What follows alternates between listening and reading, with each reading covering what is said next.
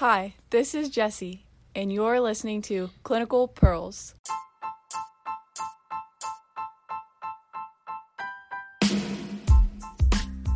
Once considered taboo, anal sex has slowly been slipping into the mainstream.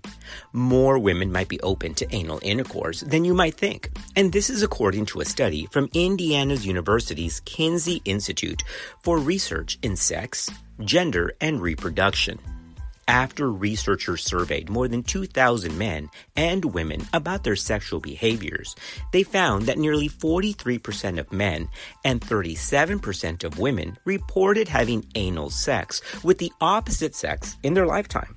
This finding is actually consistent with a recent report from the CDC, which found nearly the exact same percentages for both men and women.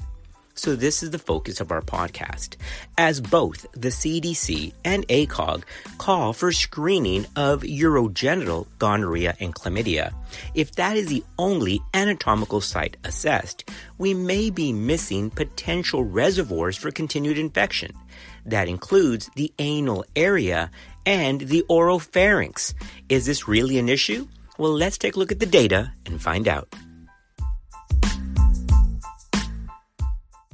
According to the National Survey of Family Growth, the percentage of participants reporting heterosexual anal sex increases with age, with two high prevalence age groups. The first is between 20 and 24 year olds, and then it peaks among 30 to 34 year olds. However, gaps in STI screening for non genital sites may be leading to missed opportunities to treat STIs, which may lead to further transmission. Again, this is the focus of our podcast. According to the CDC's report on sexually transmitted infection surveillance, the rate of STIs is steadily increasing, with an estimated 1.7 million cases of chlamydia and more than 500,000 cases of gonorrhea in the U.S. alone. Both infections can be contracted through vaginal, anal, or oral intercourse. Typically, both infections can be easily treated, but if left untreated, both infections can cause serious complications for patients, including infertility.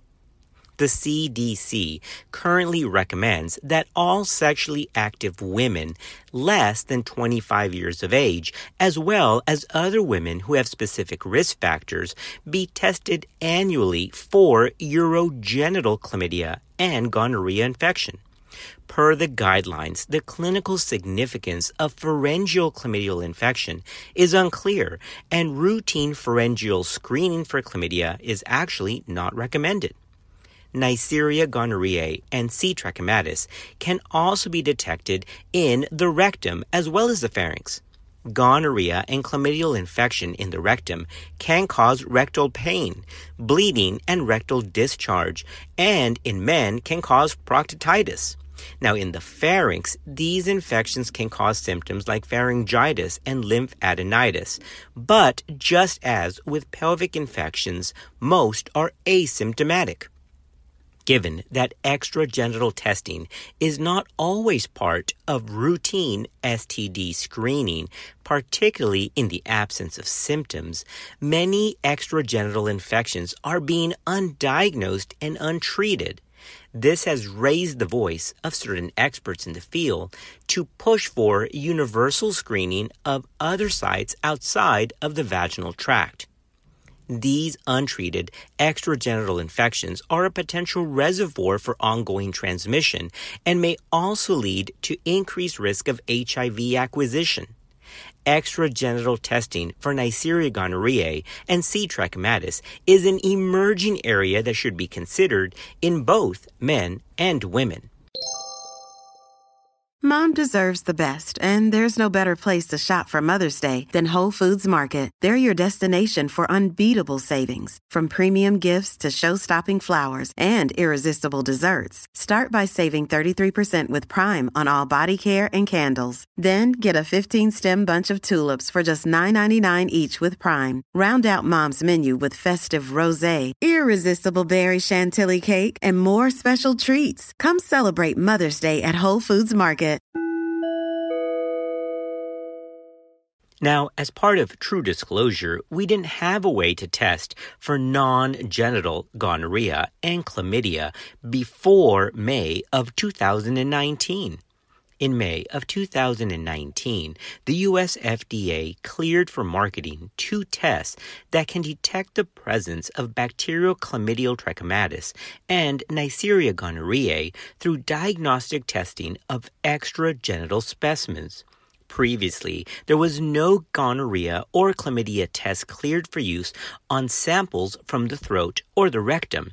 And although nucleic acid amplification tests that were used for the vaginal or cervical swabs could be used on areas like the pharynx or the rectum, it was not clear if they possessed the same sensitivity since they weren't cleared for use at those locations. However, since May of 2019, testing for extragenital chlamydia and gonorrhea is now possible. Self collected swabs are a means of collecting pharyngeal and rectal specimens by the patient themselves, is possible, and it is supported by the CDC guidelines and has been found to be an acceptable means of obtaining specimens among patients. According to a recently published data, a total of 33 studies have reported prevalence of extragenital infection in women due to Neisseria gonorrhoeae or Chlamydia trachomatis infection.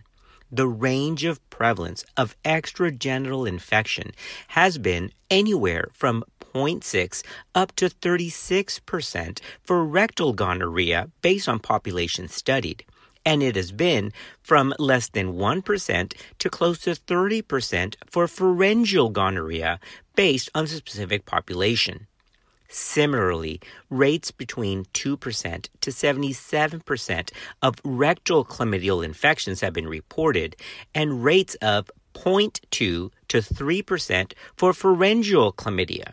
Again, these rates vary because of the different populations studied most study sites were STD clinics and other high risk settings that contributed to this data pool. Few were primary care settings, and the rest were clinics focusing specifically on women's health care. All right, when we come back, let's take a look at some published data by Brown University calling these extragenital infections to focus. According to data published by Brown University, most extragenital infections in women are asymptomatic, with estimates ranging from 93% of pharyngeal gonorrhea being asymptomatic to 53 to 100% of cases of rectal gonorrhea. Again, those are clinical pearls. If you're waiting for patients to present with symptoms, we're going to miss a large majority of those to almost all of them. Again, the percentage of women that were asymptomatic were 93% for pharyngeal gonorrhea and 53 up to 100% of rectal gonorrhea. What about chlamydia? According to the data from Brown University, 100% of pharyngeal chlamydia cases were asymptomatic, and between 36 to 100% of rectal chlamydia also were asymptomatic. Furthermore, a significant number of women who tested positive for rectal gonorrhea or chlamydia actually did not report having oral or anal sex. So leaving screening at those anatomical sites based on self-reported sexual activity again may miss a significant number of infections it's suspected that patients may not be forthcoming with reporting anal intercourse for a variety of reasons, including perceived social taboos. Extragenital screening has the ability to increase the yield of detection of either gonorrhea or chlamydia at pharyngeal or rectal sites by about 6 to 50% greater than those that don't have screening at those locations. All right, well, what are we supposed to do with this information? Are we supposed to collect rectal and oral pharyngeal swabs in addition to urogenital screening for women that are getting checked for STIs? Well, the answer to that depends on who you ask. One camp states that we should follow the CDC current recommendations, which are to focus on the urogenital tract with at least annual screening in sexually active women that are age 25 and under. However, the other camp states that that is just not enough to identify all cases of gonorrhea and chlamydia. According to the Brown University researchers, based on prevalence data, universal screening for extragenital infection due to Neisseria and Chlamydia trachomatis in settings which care for women or who those who are at risk for infection should be considered due to the frequency of asymptomatic extragenital infection and the inaccuracy of testing based on self-reported behavior, the evidence does support routine screening, especially in high risk settings like STD clinics. So, not only do the Brown researchers, but a larger group of gynecologists also agree that universal screening for extragenital infection will certainly increase case finding, which in turn will lead to both clinical and public health benefits like avoiding reproductive health sequelae as well as limiting potential HIV transmission. However, even the researchers do acknowledge that extragenital screening protocols among sexually active women are not currently widespread, and until it's incorporated into the masses, further study may still be needed to evaluate the impact on sexual health outcomes.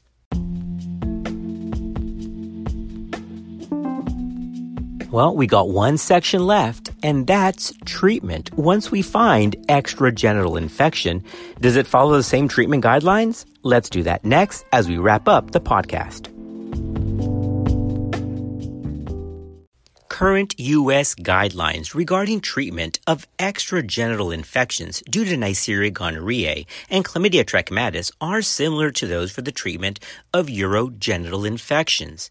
Treatment guidelines from the U.S., UK, and Europe both recommend similar regimens for both urogenital and extragenital infections.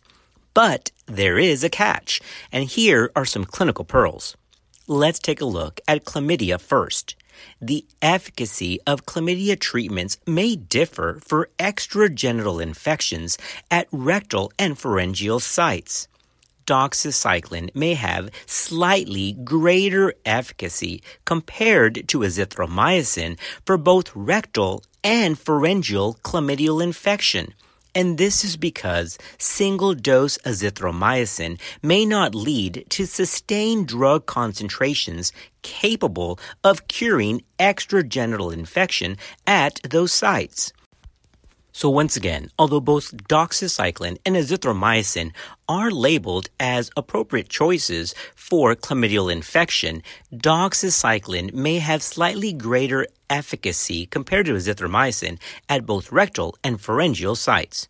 Now remember though, no randomized control trials have actually evaluated treatment regimens for extragenital chlamydial infection, and further studies are still needed to determine what the optimal management of these infections actually is. Now, regarding gonorrhea. The current treatment recommendations for urogenital Neisseria gonorrhoeae involve dual regimens of ceftriaxone 250 milligrams as a single dose in addition to azithromycin 1000 milligrams orally in a single dose. Uncomplicated rectal infections with Neisseria gonorrhoeae should be treated in the exact same manner given that both ceftriaxone and azithromycin are administered as a single dose, these drugs should be administered together and under direct observation. Pharyngeal infections with Neisseria gonorrhoeae are more difficult to treat and have demonstrated ceftriaxone resistance and treatment failure in a number of countries outside of the U.S. In both pharyngeal and rectal gonorrhea, Persistence of the organism after treatment may be due to reinfection, but it can also reflect an elevated MIC needed for these antibiotic regimens. At this time, guidelines still recommend treating pharyngeal infection by Neisseria gonorrhoeae with ceftriaxone and azithromycin. The addition of azithromycin may improve treatment efficacy for these pharyngeal infections.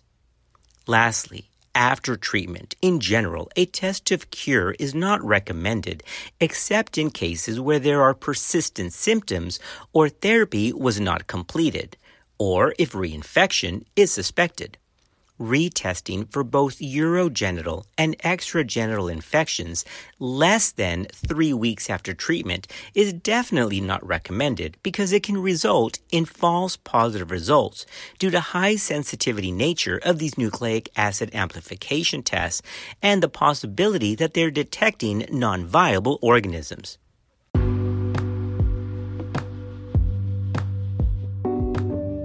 All right, as we wrap up the podcast, a quick reminder.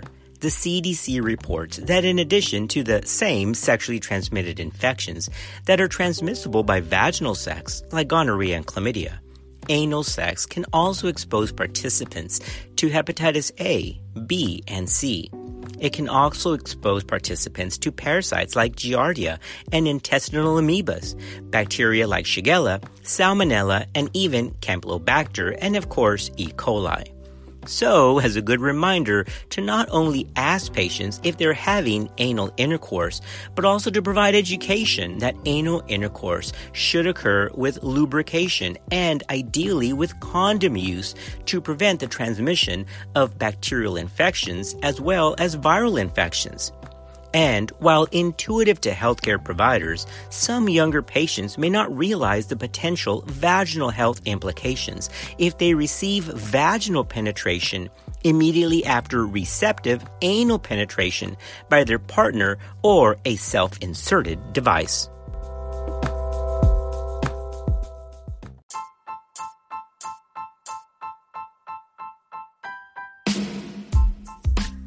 Well, that wraps up our episode on extragenital STIs with a focus on anal and oropharyngeal infection. Thanks for being a part of the Clinical Pearls family. We'll see you next time on Clinical Pearls.